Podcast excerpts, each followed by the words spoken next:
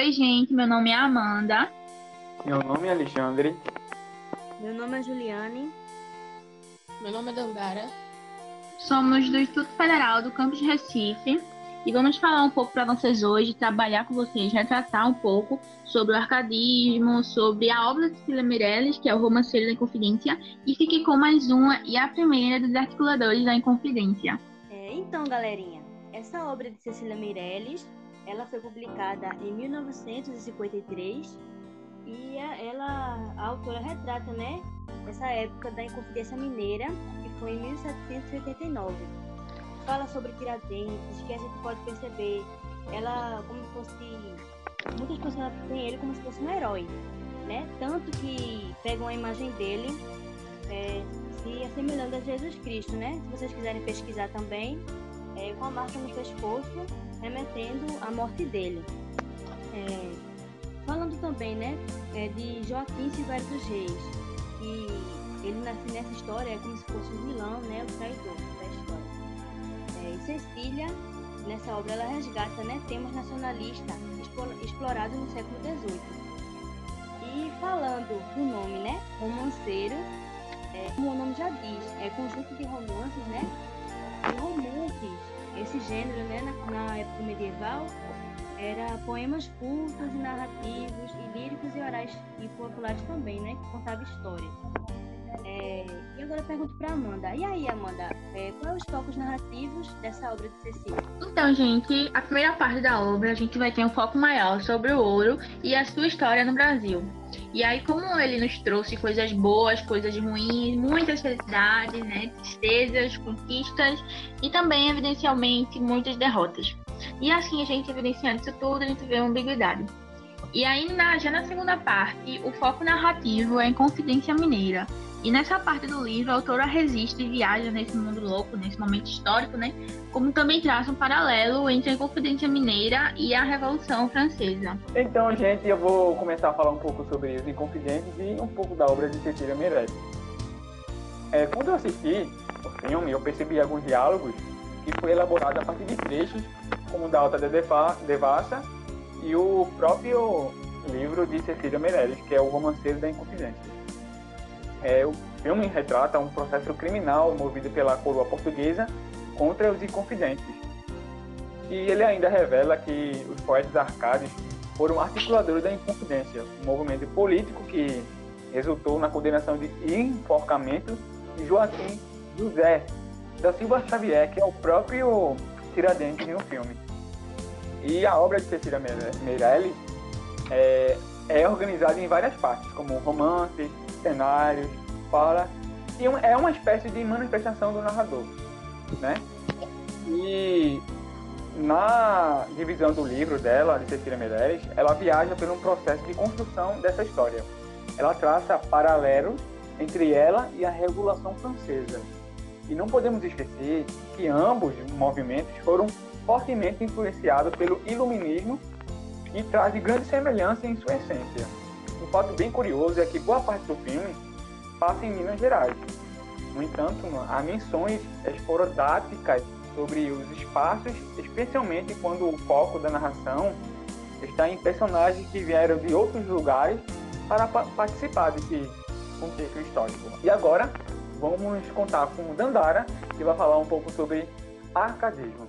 Oi, gente. Quando eu estava lendo a obra, eu percebi, eu acho que vocês também, também perceberam, é a presença do arcadismo é, que Cecília usa. E é um fato até interessante, mas que também faz sentido, ela usar esses elementos, porque, como as meninas falaram antes, ela escreveu né, o livro em 1953. E o arcadismo aconte acontece no século XVIII. Então, ou seja, bem antes é dela escrever essa obra. Mas é, faz sentido ela usar, já que ela está é, narrando ali a Confidência Mineira. E a Confidência Mineira, ela se passa é na mesma época que o arcadismo. Eu trouxe um trechinho de um dos poemas que ela usa nessa obra, é que fala é, retrocedem os tempos tão velozes, marinos arcádios falam de ninfas e metamorfoses. É aqui a gente nós claro é, um elemento é, do, do arcadismo é, que a autora usa, que são as ninfas. É, as ninfas são espíritos é, da natureza é, na cultura grego-romana. E a cultura grego-romana justamente é um elemento do arcadismo. É, esse não é o único texto, é o único elemento é, que a autora usa. Ela também cita a, a deusa Vênus, que é a deusa da beleza e do amor, na mitologia romana, conhecida como Vênus, e na mitologia grega, conhecida como Afrodite. Particularmente, eu conheço ela mais como Afrodite. E você, gente? Ela? Então, eu conheço ela melhor na mitologia grega, né? Que, no caso, a mitologia grega, como tu disse, Dandara, ela vem como Afrodite, e na mitologia romana ela vem como Vênus, né? Que ambas, no caso, ambas, né? As duas são a mesma coisa, Vênus e Afrodite, é, que é a deusa do amor, da beleza, do sexo. E aí, né, vem trazendo também cidades, que é Esparta, Atenas, e também que ela era muito cultuada, né? Que é muito interessante a história de Afrodite e, consequentemente, Vênus. Juliane, conhece ela, mas em que forma? Não.